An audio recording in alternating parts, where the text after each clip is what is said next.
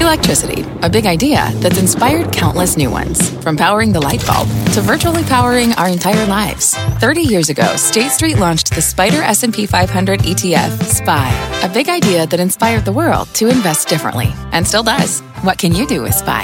Before investing, consider the fund's investment objectives, risks, charges, and expenses. Visit ssga.com for a prospectus containing this and other information. Read it carefully before investing. SPY is subject to risks similar to those of stocks. All ETFs are subject to risk, including possible loss of principal. Alps Distributors Inc. Distributor.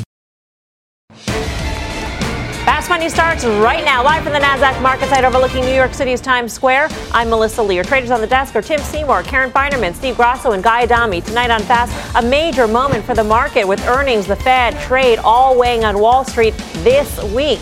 Meanwhile, stocks are stuck in the danger zone. Wall Street's biggest bear will explain why he thinks there's more trouble ahead. Plus, it's been a rocky start to the busiest week for earnings, but the chartmaster says there is one unexpected stock that could see a major rally. And we start right there with earnings Armageddon. Caterpillar out with a major miss as the global slowdown takes its latest victim. The stock down 10%, and the other implosion, Nvidia out with a major warning ahead of its report. The stock getting crushed down 15%. The two earnings disasters wiping more than $20 billion in market cap off the table, weighing on the broader markets as we roll into the thick of earnings season.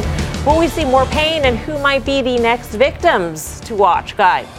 Yes, you're going to see Yes, more, more pain. pain? Absolutely going to see more pain. But the one that I'm watching is McDonald's, and M- McDonald's reports before the bell on Wednesday. Now, as you were saying, a lot of people say Apple, Triple M is obviously in that, but I'm going to look at McDonald's. Why? Because last quarter was a great quarter.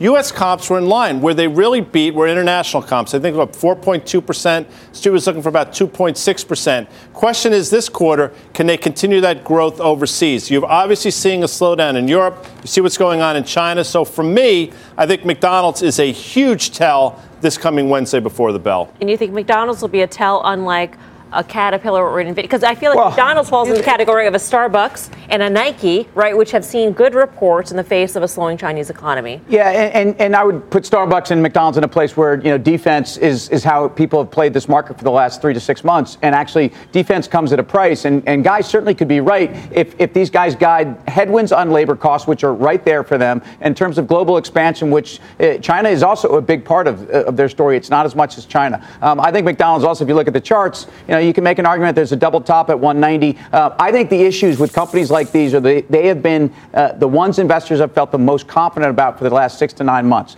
Um, I think if we look at what happened today, uh, something like Caterpillar is, is just another indictment on global cyclicality. I actually think that these numbers from Caterpillar were not that bad. Uh, and when they guide somewhere around you know 12 and a quarter for next year, this is a stock that's trading at about 11 times earnings, maybe inside of that. And if you put a 14 multiple on this, which many people on the street have had no problem doing in the past, in less growth of an environment, you've got $170 stock. I think you have to be very careful right now with some of these stocks that are getting thrown out the window. It was the biggest quarterly miss. I agree with you. I don't think the numbers were that bad. When you when you read through it, it and you see that headline of it was the biggest quarterly miss since 08, it gets everyone panicky. But when you read through the numbers, I don't think they were terrible on cap, but it makes it impossible to want to buy that space, that sector. It's now the 10th company or so that's warned. I mean, the question is, does the valuation reflect what is going to be roughly flat growth for China for the rest of the year? Yeah, Have we- maybe. yeah? I mean, like, right. I, I agree with Tim. I think it wasn't that bad for a company that doesn't have a super high multiple to miss by what was it, 50 cents or so, and yet it was down that much. I thought that was a bit of an overreaction. On the flip side, Nvidia, I thought that was really bad. That was disconcerting to me. I mean, you know, another growth engine of theirs. We knew, But they also had an We didn't know- oversupply issue originally. When we look backwards in NVIDIA, they were trying to burn off whatever oversupply they had with that Bitcoin bubble. So that you saw play through. But the gaming, the data gaming, centers, right. and everything else is, is a little I mean, the data, Data centers, centers- is extremely It's tough. concerning, right? Yes, I mean, that's, and it's the- uh, still even down this much as it was today. I wouldn't be surprised if there's more downside to come. It is not cheap. I mean, I think that one of the big issues here with NVIDIA is that the CEO gave guidance on this quarter, which is pre announced just in the middle of November. Right. So the lack of visibility that happened somehow unfolded in the past month Sounds and a half. kind of like Apple. so. What Apple Sounds did. like to it, Exactly, you know? exactly. Boom. And so, th- so it'll be interesting to hear on the conference call when they do actually report the results uh, in February, uh, what the degree of, of deterioration they saw was in, in the quarter. What happened? I mean, it's, Tim mentioned within 60 days, the, the, the, the story changed at Apple in a significant way, and within 35 or 40 days, the same thing in NVIDIA. I think they have quite frankly, I would think they would have more clarity, but I guess I'm mistaken. And they seem to paint a much different picture back in November than they are now. To Karen's point, though, stock is still not cheap. And now you have to sort of question going forward. You know, they've been given the benefit of the doubt now for the last two years. Do you still give them the benefit of the doubt going forward? Or how much did they know about and they were expecting it either? I'm not saying that they were doing anything in a nefarious way. But what happens if they did know about it? We're just waiting for it to turn and sort of sat on it, and it's not turning. It's actually turning down, and we're looking at the worst growth numbers out of China for just under 30 years. You, so this is real. Yeah. I, the problem with NVIDIA is I don't think people know how to value this company. This is right. a company that at times was in the most go-go of spots, whatever we want to call them, Momo, whether it was Bitcoin, whether it was gaming, uh, places where they, they thought there was unbridled growth at whatever price you wanted to pay. And now at 20 times, 22 times trailing, it's half of where it was. Um, but I still think at these levels, if you know RTX and gaming is still a problem for them, I you know I don't think we know. So I think we asked the question at the beginning because we want to know if there is an extrapolation to be made with Nvidia and or CAT on their sectors. I mean, for Nvidia, is the extrapolation to be made to re-rate the semiconductor sector, which is basically up until the open to today, up about 20% from December 24th lows. It's interesting, though. You see the companies that are doing well in the tech, the semis that are doing well are, are companies like Lam Research, and like Xilinx. like the Xilinx, that are really focused on 5G. Now, Nvidia, focused on other things along with Intel, makes you wonder: Has the baton been passed? I still think those high flyers like Xilinx and Lam Research go higher from here. But think to Karen's point, NVIDIA, I think, still has some room to the downside. I think that December 24 low, it shouldn't have been there. Never should have been there. But, I mean, we had a very sharp bounce back. I still think there's some downside here. I, I, the stock is not. I don't. It's part go-go, right? So there's the underlying, there's the fundamentals and the go-go-ness of it. How much sort of, you know, short-term momentum money was in it? Is it all gone now? I doubt it.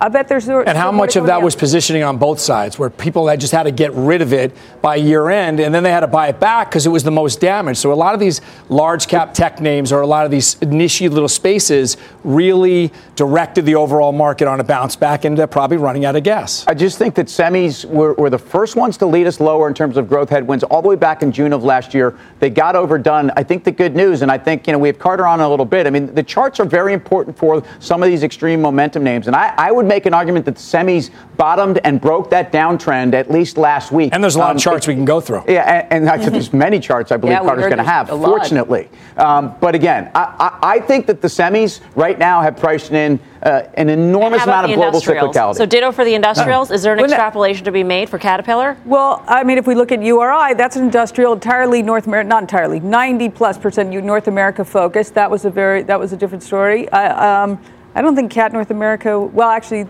I'm not sure. Um, I think those are a tale of potentially a tale of two cities, different end markets in some ways too. I, I think I think when you do look at uh, the industrials, they've had an incredible bounce back, and, and, specifically when you look at Boeing, Boeing got it on the chin today uh, as a, a, peripheral from Cat, but I think there's still more. When you look at the bounces that more these charts have, have more downside okay. that it, that is possible, depending on what the, what guidance they're going to give as well. I, I'd just say this about earnings: the S&P overall for this quarter so far is you've had earnings come in about three percent. Industrials have been the steadiest in terms of the EPS if you look at where they were six months ago. And, and I would just say that industrials priced in where they are now a lot earlier, and I think there's still a lot of pain for the economy we have right now. That's an economy where the U.S. is growing 2.5%, and we know that the rest of the world is slowed down substantially. Europe is probably flat to 1%, and we don't know where China is. But industrials have that in them now. If that changes, very different story. You agree? I think Boeing on Wednesday, again before the bell, along with McDonald's, is going to be fascinating. I happen to think Boeing's going to be fine. I think it's a much different story. It's a cash flow story. Valuation is not ridiculous given their EPS growth yep. rate. So I think Boeing's going to be fine. But I think Boeing is Boeing specific. So I wouldn't say if Boeing beats, I wouldn't take that as a tell for the rest of the space. All right. So what should you buy and sell amid the busiest week of earnings season? Chart master Carter Worth looking at some uh, earnings heroes and zeros, and I, I heard that you have a record-setting number of charts to share with us. We shall see. Let's go quickly then. Um, first, the S&P. Everyone knows this chart, uh, but sometimes the most obvious things are the things to stare at. We know the peak was exactly 2940 spot 91 on September 21st. We have a three-month decline. It ended on Christmas Eve at 2346 spot 58. Now, if I move this forward, What we also know is that we've had a perfect recovery of exactly 50% of the declining move. You can call it a retracement, you can call it Fibonacci, but the point is we've climbed back exactly one half of the preceding move. There it is. That's the 50% level. And it's been here for a week and it's been stuck. The bull says, Can you believe this? We've already climbed back 50%. The bear says, Can you believe this? We've already climbed back 50% so quickly. It's way too steep. It's impetuous, not sustainable. Either is a fair interpretation. I'm in the latter camp. I think it struggles here and ultimately fails, and we do test those lows. In terms of a few big stocks, I want to just look at um, what would be arguably the two most steady S&P stocks, meaning Apple's big, but it's got idiosyncratic issues. So does Facebook. So does Amazon. These two stocks are literally trading in unison, and they have nothing to do with one another. Visa and Microsoft, two-year chart, almost 100% correlation. Here's a five-year chart exactly the same thing. The issue is they're being treated the same. Their ROEs are different. Their net income is different. Um, everything about them, and yet this is the behavior of money. These two stocks, I think, will tell us whether the market's going higher or lower. It drops 19% and rallies 14. Microsoft, take a look at Visa. It's virtually identical. It drops 20, it rallies 14. And each stock is up against its declining 150 day moving average. In principle, that is not a good position to be in. More often than not, it's the beginning of a top. Take a look at Visa. It's the exact same circumstance. And my bet is both of these are headed lower. Microsoft, number one contributor to the down move in the S&P today. Now, it's not all bad, right? There's always something to do. But first, Forget the charts. Look at the fundamentals. There are 40 analysts covering both of these companies. And the 12 month price target of the 40 analysts covering Microsoft and the 40 analysts covering Visa, their 12 month projected return is identical. Are they doing any work? Or are they just saying these are great companies and this is what they should grow? The point is, it's the behavior of money. They're in unison, they're identical. Now, a stock that I think is okay Boeing. Guy was just talking about it. I think you can draw the lines this way if you'd like. It's a lot of consolidation. But what's important about this setup is now if I change to relative, as it's been consolidating and doing this, what it's been doing here is it's broken out and already made new highs relative to the S&P. That's an important circumstance. Stock acts well. I like Boeing long for earnings, Microsoft and Visa the other side. Sell. Come on over, Carter. Shelby will bring the chair in. Epic Carter work. I mean, Welcome, Carter. I'm, I'm, told that it was gummy, 12, gummy, gummy worm. 12 parts. That's your big ones. a trap was set for yeah, you. I can see that. I have a small piece of it. Um, Don't do it. Yeah. When you when you had the Boeing chart, are you really going to eat that? It's quite large. Yeah, no, the, see, I, the size of the gummy is, is large. Remember what happened last time, Carter? I do not want this to happen, and yet here, here, here it's about to happen. All right. Okay. The Boeing chart. The Boeing chart. When you drew when you drew the consolidation, the lines, it looked like it could it could go down. Well, but sure. that's okay, real so limited if you have a great there. run up uh-huh. and the stock consolidates for two, three years at a high, you can look at it as multiple contraction. The stock is getting cheaper. It keeps growing and growing and ultimately breaks out. The bear would say that's topping out. The relative strength is what's so good. I think this is setting up for something important to the upside. So when you came up with Microsoft and Visa, did you just randomly search for which two big companies are the most tightly correlated, or Nope. how is it that you came about? Just going A to Z. When I got to the M's, I noticed that Microsoft looked a certain. When I was in the V's, I said that looks a lot like Microsoft. Then I stuck them together and I said, I'll be darned, they are very similar. They're being treated the same, right? I mean, think the the, the ROE in, in Visa is, is almost double that of Microsoft.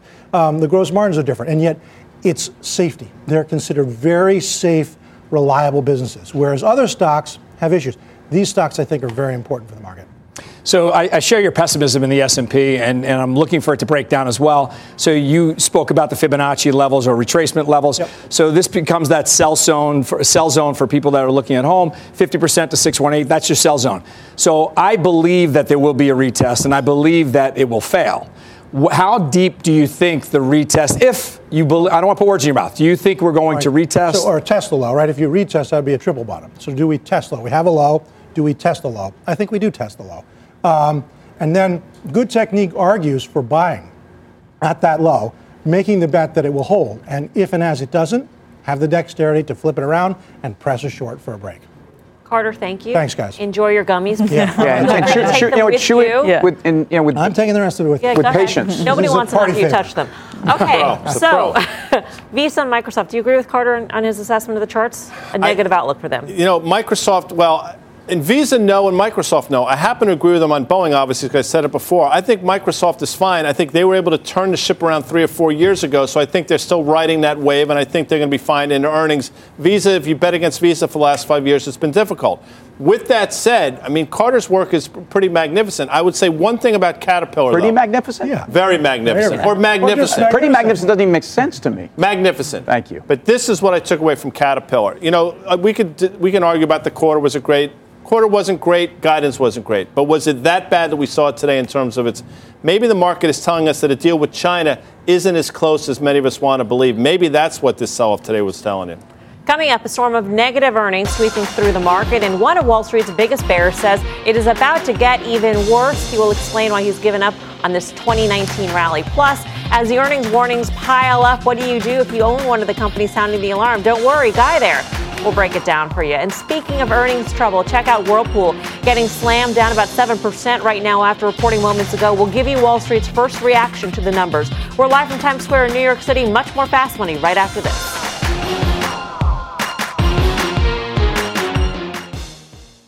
You seek the key, but first, you must learn the ways of precision, craft, and performance with Acura's all-electric ZDX. With a premium Bang & Olufsen sound system up to a 313-mile range and a Type S variant with an estimated 500 horsepower, the ZDX is their most powerful SUV yet. Unlock the energy when you visit Acura.com to order yours today. Welcome back to Fast Money. We have a news alert out of Washington. Eamon Javers is at the White House with the latest. Eamon. Yeah, Melissa, this one's intriguing. The acting attorney general, Matthew Whitaker, at an unrelated news conference just a few moments ago, uh, told reporters that the Mueller investigation is close to being completed. Uh, now, we don't know exactly what he means by that, and we don't know uh, what format the end of the Mueller investigation will take. Uh, but it is striking that somebody in the administration, including the, the acting attorney general, would suggest that it, it's getting close to completion. That's the first time we've been given uh, that kind of high level guidance about where the Mueller investigation is in its process. Now, the end game here is unclear. What we know uh, is that Mueller will write a uh, private report for the Attorney General. Uh, and then beyond that, it's not clear exactly what the Attorney General will do with that report. Much depends on what it is that Robert Mueller uh, has found. But the acting Attorney General now suggesting that uh, Mueller is close to finishing up his investigation. This on the Monday after the Friday arrest of Roger Stone, one of the president's uh, longtime associates, his arrest and indictment for lies uh, related to uh, his interactions with WikiLeaks, the organization which, of course, put out those stolen DNC emails. So some uh, indication that we might be coming to the end here, but not at all clear uh, where we go from here, Melissa. To be clear, though, Eamon, it is up to the acting attorney general as to whether or not he would release the report to the public. Yeah, that's long been the assumption that the uh, acting attorney general or the attorney general, if there is one in place by that point, uh, would make that decision whether to release it to the public, uh, whether to send it to Congress for any congressional action that might he might uh, feel is required. Uh, but we just don't know how that's all going to be handled. And of course, the possibility is uh, that if Mueller indicts further officials for any other uh, misconduct related to the 2016 election, as he's been doing all along, he can use what are called these speaking indictments, indictments that have uh, a lot of detail in them, a lot of narrative about what happened. We learned a lot in the Roger Stone indictments about what happened. Uh, presumably, uh, Mueller could put nearly uh, all of his findings in indictments of other figures uh, who would be indicted and possibly arrested relating to any misconduct that he's discovered. But no indication that's coming yet. we'll just have to wait and see. I understand there's some developments as well uh, regarding Michael Cohen. Yeah, we're told that Michael Cohen is going to testify. You remember, he, the president's former attorney was scheduled to testify uh, and then backed out of it uh, and cited pressure from the president of the United States, saying that that's why uh, uh, he was not going to testify up on Capitol Hill. Now uh, we're getting word that Michael Cohen is going to testify at a closed hearing on February 8th at the House Intelligence Committee. So we were expecting a big, visible public testimony from Michael Cohen, one of the key figures in all of this. Now we're being told uh, it's going to be on February 8th, but it will be closed, uh, and so there will not be uh, the opportunity for the public to learn a lot about what happened with Michael Cohen and the President of the United States. Presumably, Congress being what it is, some of it might leak, but it's the House Intelligence Committee which likes to keep a wrap on things. All right, Eamon, thank you. Eamon Javers reporting live from the White House for us. What How do you how do you regard this in terms of the? So I would, I would think that you go right off, right off the bat. You go with closure. So if you can get any type of closure on some level, that's going to be good for the overall markets. And we have sold down in the overall markets based on these negative headlines, these tape bombs that they're called, right? Coming across the tape, you've seen the market sell off. And I think without those, the market should be able to move higher, specifically to this case. I, I, do you think that we've sold off on tape bombs, though? I, mean, Yes. I have to say that I think the market doesn't really care. Oh, the, And- the, and- uh, you know what? I- I'll preface it. Day to day, granular. When you see these negative headlines come across the tape regarding Trump and the, the uh, Mueller case, the market has reacted to it. To me, it's all the market is all about the trade issues. Yeah. And I wonder if we don't know what's going to come out of this, right? If this really, if very high up to the president even is ensnared in this, right? What does that? Where does that leave us with trade? Can I mean, I guess they go forward, right? Continue to go forward. If there's a sense that there is some jeopardy involved with whatever is going to happen with either the Mueller report or, or this closed testimony by Michael Cohen, then perhaps a trade deal gets ex. I mean, this conspiracy theory, of course, we're talking, but maybe a, a trade deal is, is more imminent. More likely to get done because they need likely to get they need done the win because you need a win. I mean, what we're saying is that we think the market is more focused. This is a huge week. If you think about, we've got a Fed statement. We know they're not going to go, but we're going to have a Fed press statement. we, have got the press conference. We've got the Chinese apparently coming to the U.S. to start talking on Wednesday. We've got a payroll number on Friday. We've got a ton of macro news that actually will be a real tell in the global economy. I, I don't think that this is moving the needle. Sorry, I, I just don't. Obviously, all contingent. If this investigation is coming to a close, which I would, I don't think any of us have any idea, but what's in the investigation? I think that's to your point. I have, I have no idea if there, where the guilt lies with anybody. But let's just play it out and say. Look in the mirror, guy. I'm just kidding. That's that's. I- fair. You know? Let's play it forward quickly and say, maybe do. there is so- something there. Does that force President Trump to make a deal? To your point, but if you're the Chinese, why would you make a deal? Knowing that there if might there's be something, there. Interesting. I don't. That's how you Yeah. know. That's how you have to game this. I Yeah. think. Shifting gears here, we've got an earnings alert on Whirlpool. That stock is uh, down sharply after its earnings report just moments ago. Let's get to Contessa Brewer, who's been following this for all the details. Contessa. Yeah, Melissa Whirlpool lowered its guidance for full year earnings per share by nearly a dollar to 14 to 15 bucks per share. It expects to generate between 800 million to 900 million dollars in free cash flow this year. A primary focus here is on cost inflation. It's dealing with these raw materials like steel, aluminum, plastics, resin, and the like, much of which has been affected by tariffs and other cost increases. Customers in North America have seen prices for laundry, laundry equipment rise, and sales have softened. Still, Whirlpool says it delivered strong earnings and growth of about 5% in North America. In Europe, the Middle East, and Africa, sales dropped 6.3%. The company has really refocused efforts on technical innovations. It's launching internet connected machines, it's improved ways to communicate with those machines. It is working to expand margins through improved efficiencies. But there's a real concern here that a slowing global economy is going to drive away any appetite for new appliances. In the United States, the housing market's really creating the worries. Those are two reasons CFRA de- uh, downgraded Whirlpool from hold to strong sell with a price target of 105.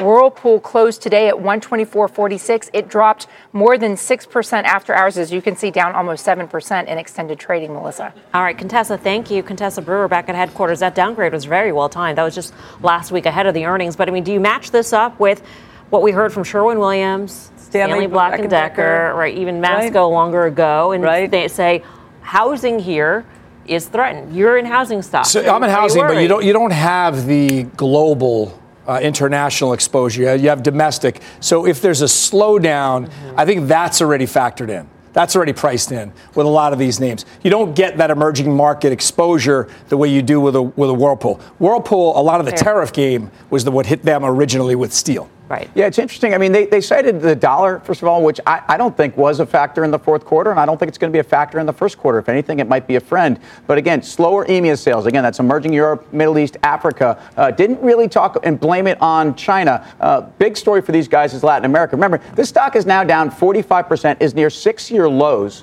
uh, and tells you a little bit about the cyclicality of really where the global economy and their core markets have been, which is nowhere. Um, I, I think frankly, I think slapping a short on this stock at these levels down here is not all that brave. And, you know, I don't, I, I wouldn't be short the stock. All right. For more on earnings and what to expect from the biggest names, head on over to tradingnation.cnbc.com. I'm Melissa Lee. You're watching Fast Money on CNBC, first in business worldwide. Here's what else is coming up on Fast.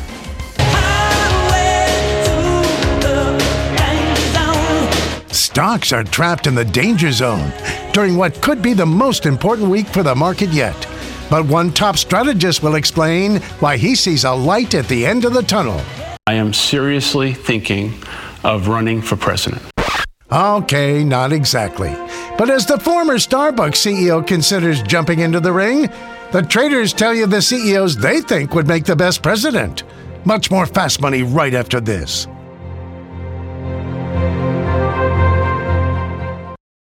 Every day, thousands of Comcast engineers and technologists put people at the heart of everything they create, like Oluseyi, a Comcast engineer who grew up bonding with his dad over sports. This inspired him and his team to create AI Highlights technology that uses AI and machine learning to detect the major plays in a sporting event, so millions of fans have a way of catching up on their favorite sports. Learn more at ComcastCorporation.com. Wouldn't it be great to have all your investment and retirement accounts in one place? Yahoo Finance, our sponsor today, makes it easy. I use it to put my investment account and 401k accounts into one hub and get expert tips that help me confidently manage my money. For more than 25 years, Yahoo Finance has been the brand behind every great investor. Whether you're a seasoned investor or are looking for that extra guidance, Yahoo Finance gives you all the tools and data you need in one place. They're the number one finance destination, producing a holistic look at the financial news cycle, including breaking news, original editorial perspectives, analyst ratings, independent research, customizable charts, and so much more. Securely link your brokerage accounts for a unified view of your wealth, including 401k and other investments. A comprehensive perspective is what sets apart great investors, and it's how Yahoo Finance ensures you have the insight to look at your wealth in its entirety. For comprehensive financial news and analysis, visit the brand behind every great investor, yahoofinance.com, the number one financial destination, yahoofinance.com. That's yahoofinance.com.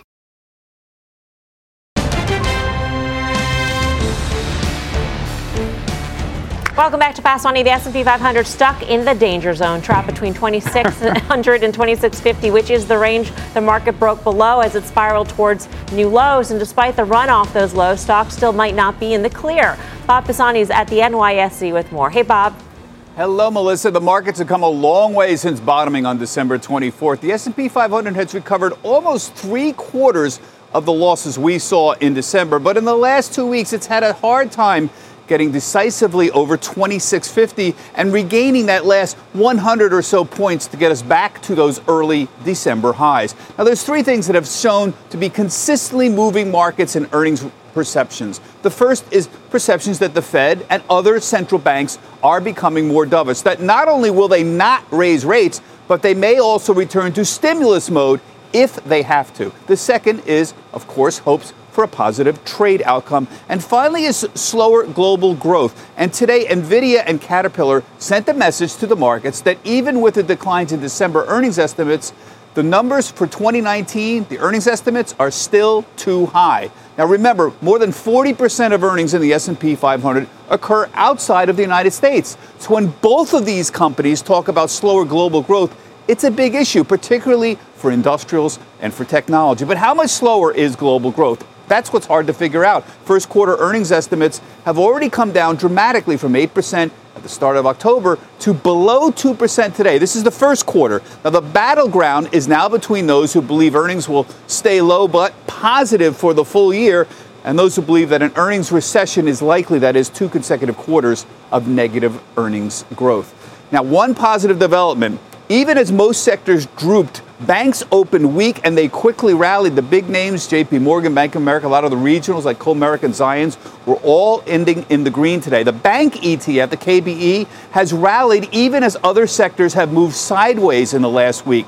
It is the biggest sector gainer for the month. The KBE is up 15%. It's now sitting at its highest levels since December. So, Melissa, maybe a little rotation going on here into the banks and maybe a little bit out of industrials. Back to you. All right. Thanks, Bob. Bob Pisani at the NYSE. Our next guest is Wall Street's biggest bear. He says, get used to life in the danger zone. Let's welcome back Chris Harvey, Wells Fargo Securities Head of Equity Strategy. Chris, great to have you back. Great to be back. Uh, nice to see you. Bob, Bob made a number of good points, but I think one of the most salient points that he made in this uh, earnings context is the fact that even if you don't extrapolate Caterpillar and Nvidia to the rest of their sectors or the rest of the markets, the earnings report and the guidance really just underscores this notion that perhaps estimates are just too high across the board. And, I agree with that. I, I think estimates are too high. We expect mid-single digit returns for the S&P 500. We're on the lower end.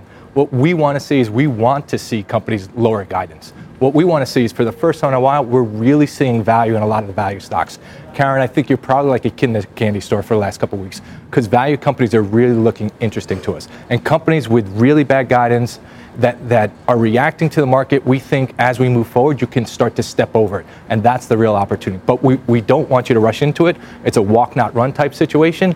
Lower the guidance, have the market react, and then we think you can get involved in those names. How do you uh, view what would a, a, good buying opportunity entry point be in this market? I mean, are you looking at what are you looking at a PE? So, are you looking so at we're, level? We're looking, we're looking at PEs. We're looking at, at is the company buying back stock. We're looking at forward multiples. We're looking at book value. We're looking at a myriad of issues. But really, what we want to see is we want to see where sentiment is just horrific.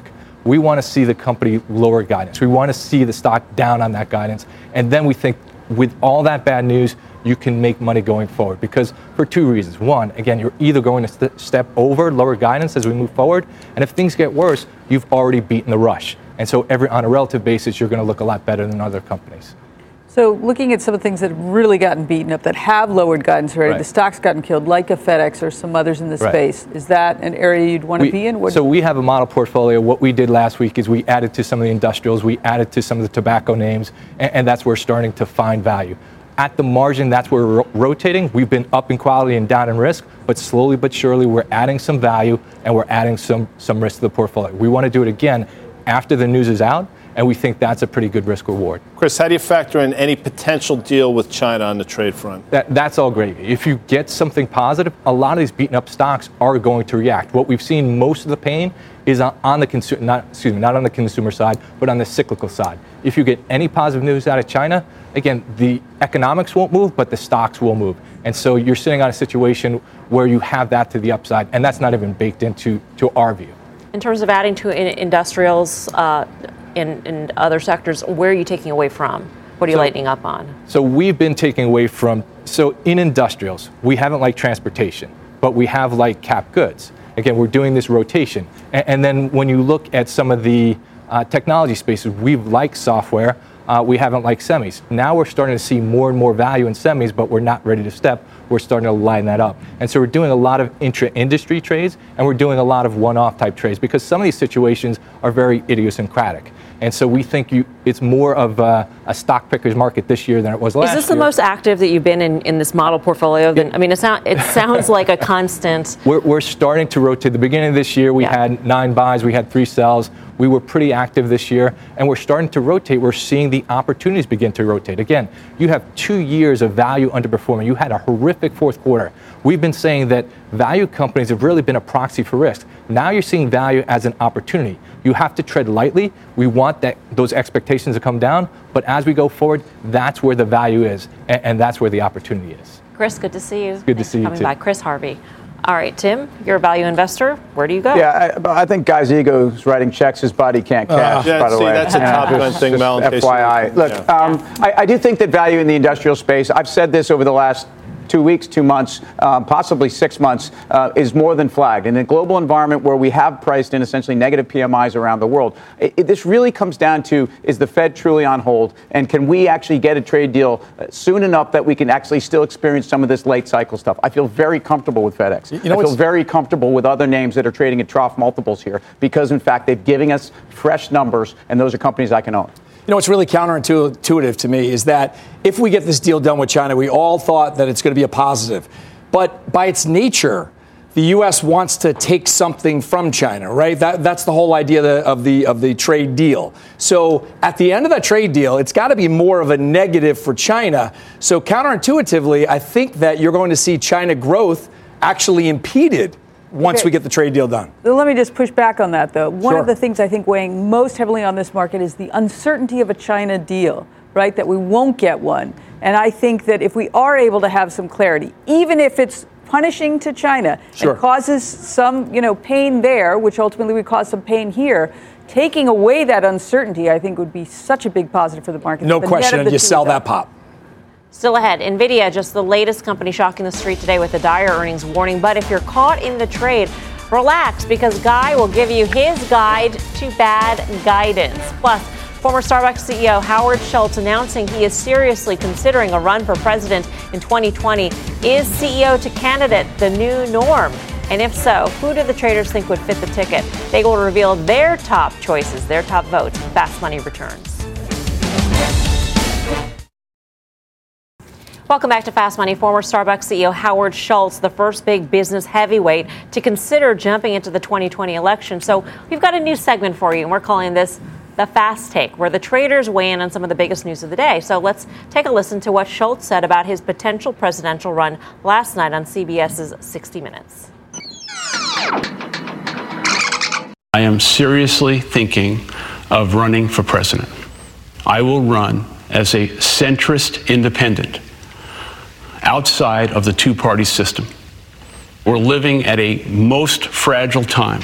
Not only the fact that this president is not qualified to be the president, but the fact that both parties are consistently not doing what's necessary on behalf of the American people and are engaged every single day in revenge politics. So, should Howard Schultz go from the Starbucks corner office to the White House Oval Office? And the reaction so far is very interesting because there seems to be some backlash on both sides of the aisle. Well, my backlash is the independentness of it. That's terrible, I think.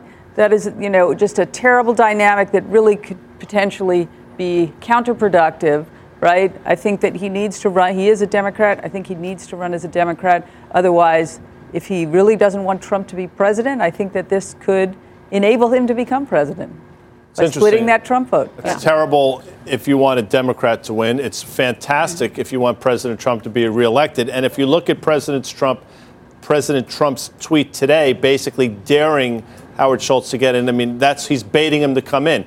Not smart enough, doesn't have the guts, those Yeah. types of things.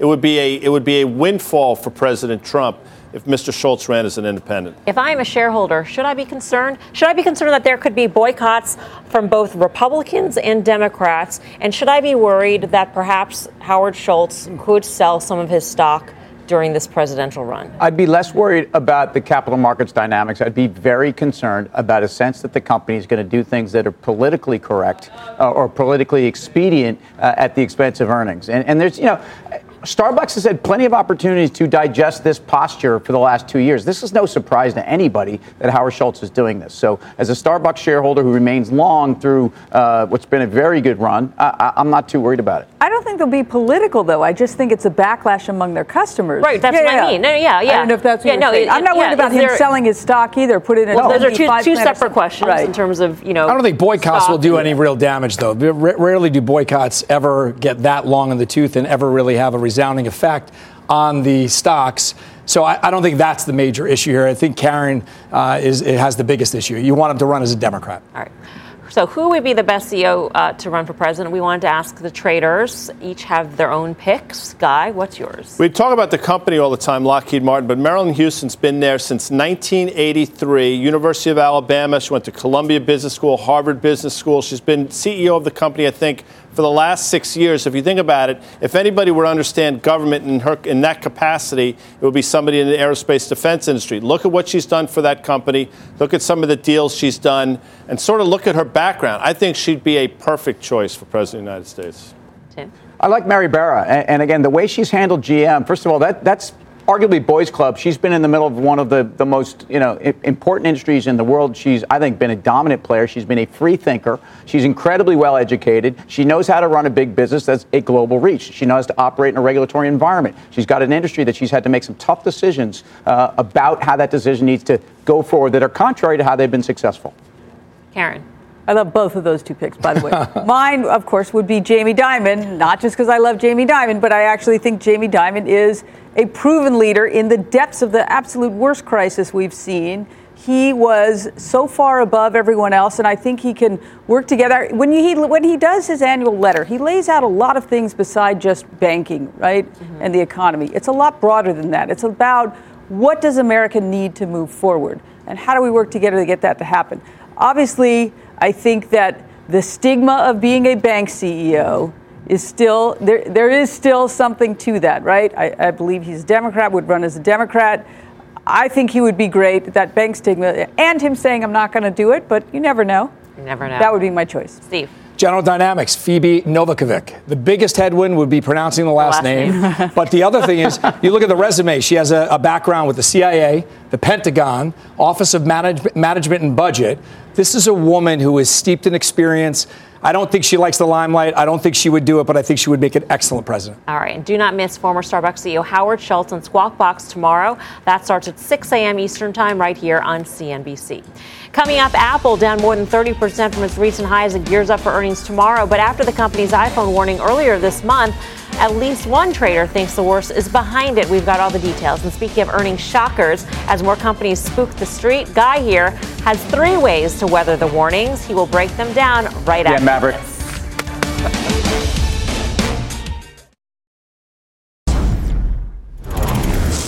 Welcome back to Fast Money. Take a look at shares of Apple in free fall since the October highs after a series of disappointing iPhone sales numbers and a gloomy revenue forecast to kick off 2019. The tech giant reports tomorrow after the bell, and some traders think the worst could be behind it. Mike Khouw in San Francisco with the options action. Hey, Mike. Hi there. So Apple typically moves a little over 4% on earnings, or at least that's been the average over the course of the last eight quarters. That's pretty much what the options market is implying now, about 4.5%. And bullish bets outpace bearish ones today by about 20%, so modest optimism going into earnings. And where we saw some of the opening activity was in the February 1st weekly 157 and a half calls. Those expire this coming Friday. They were spending about three bucks for those. So those are bullish bets that is going to be above 160 and a half or thereabouts by the end of the week. Now, they first started trading when the stock was lower today. Ended up closing on its highs, although it was lower on the day overall. So that represents a boost of about 3% from today's closing price. Who, who would agree with this uh, particular options trader that the worst is behind Apple? I think the setup works for Apple. They were the first uh, when this uh-huh. this whole slide started. So I think that the the calendar, the setup works for them. So I would think that this, it should bounce in theory. It were the first in, they should be the first out underperformed the S&P by 600 basis points year to date and probably 10% since the lows, um, it would be a, to speak the obvious, these guys, if they have another guide for us, it's going to be a disaster. Yeah. It's going to be a company that, first of all, was taken as as gospel everything that they said. They knew their business. They knew how to forecast their business. Um, so but if they miss I, again, right? It, it's, it's, how little clarity do the they risk have in their business? To this announcement has never been greater, in my view.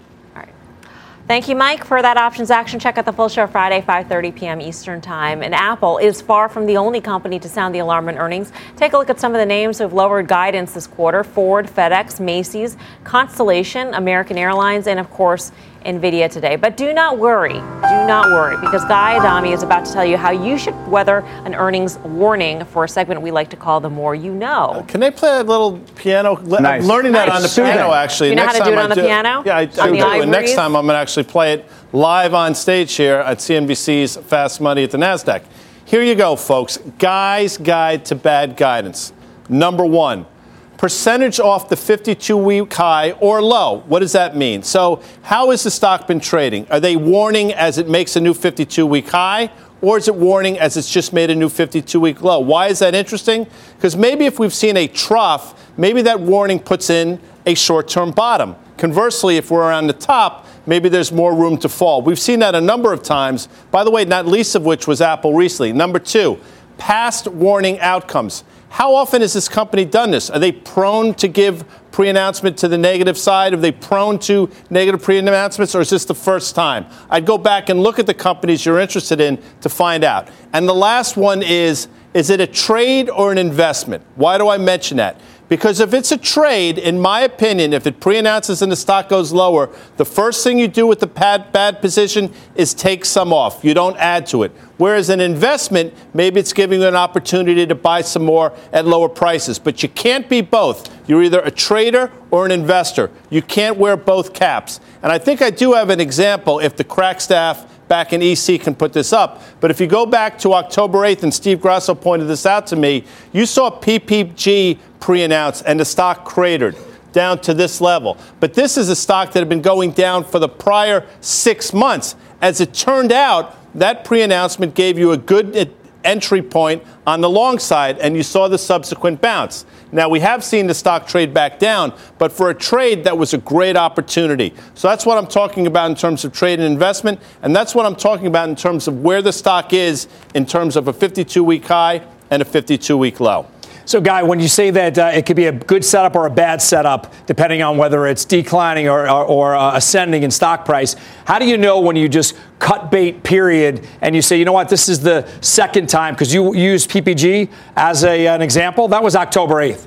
Uh, what do you do with it now when it's repetitive? Yeah, that's. I think that's a great point. This is what I tell people, and hopefully this doesn't come off as glib. It's not meant to be. You trust your instinct. If your instinct says to get out, get out. We get ourselves in trouble in life when we fight against our instincts in every facet, especially trading.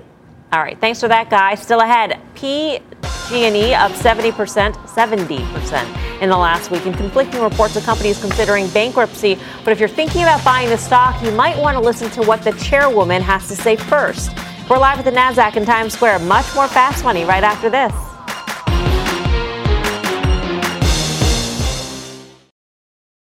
Welcome back to Fast Money. PG&E is up almost 70% in the last week in its bankruptcy battle as it deals with the fallout from California wildfires. The company receiving a $4 billion rescue plan. Investors behind it included Elliott Management. There are also reports of a second group, including Ken Griffin Citadel, that were working on a competing bid. This just days after the company was also deemed not responsible for a deadly wildfire in California in 2017. But with shares of PG&E still down over 70% from their 52-week highs, Karen here is issuing her own buyer beware on the stock. So why is it a no touch? It's a no touch because, first of all, it's an extremely complicated situation, right? This is a potential bankruptcy that it's unlike a normal bankruptcy like a Toys R Us or something where there's just too much debt, but you can make some reasonable guess about what the business would be worth without all that debt. You have no idea here. Nobody has any idea yet what it's worth.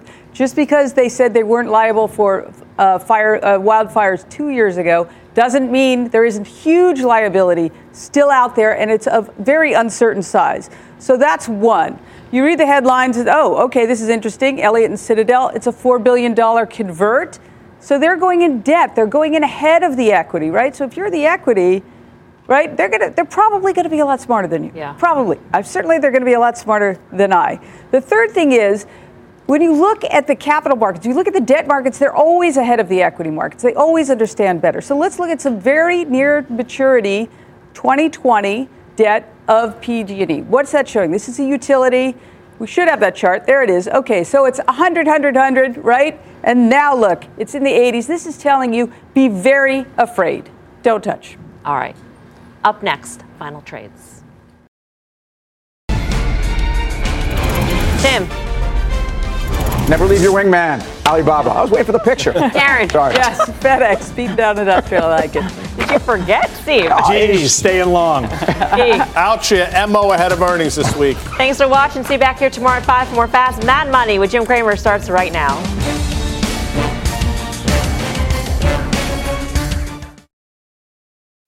What's on the horizon for financial markets?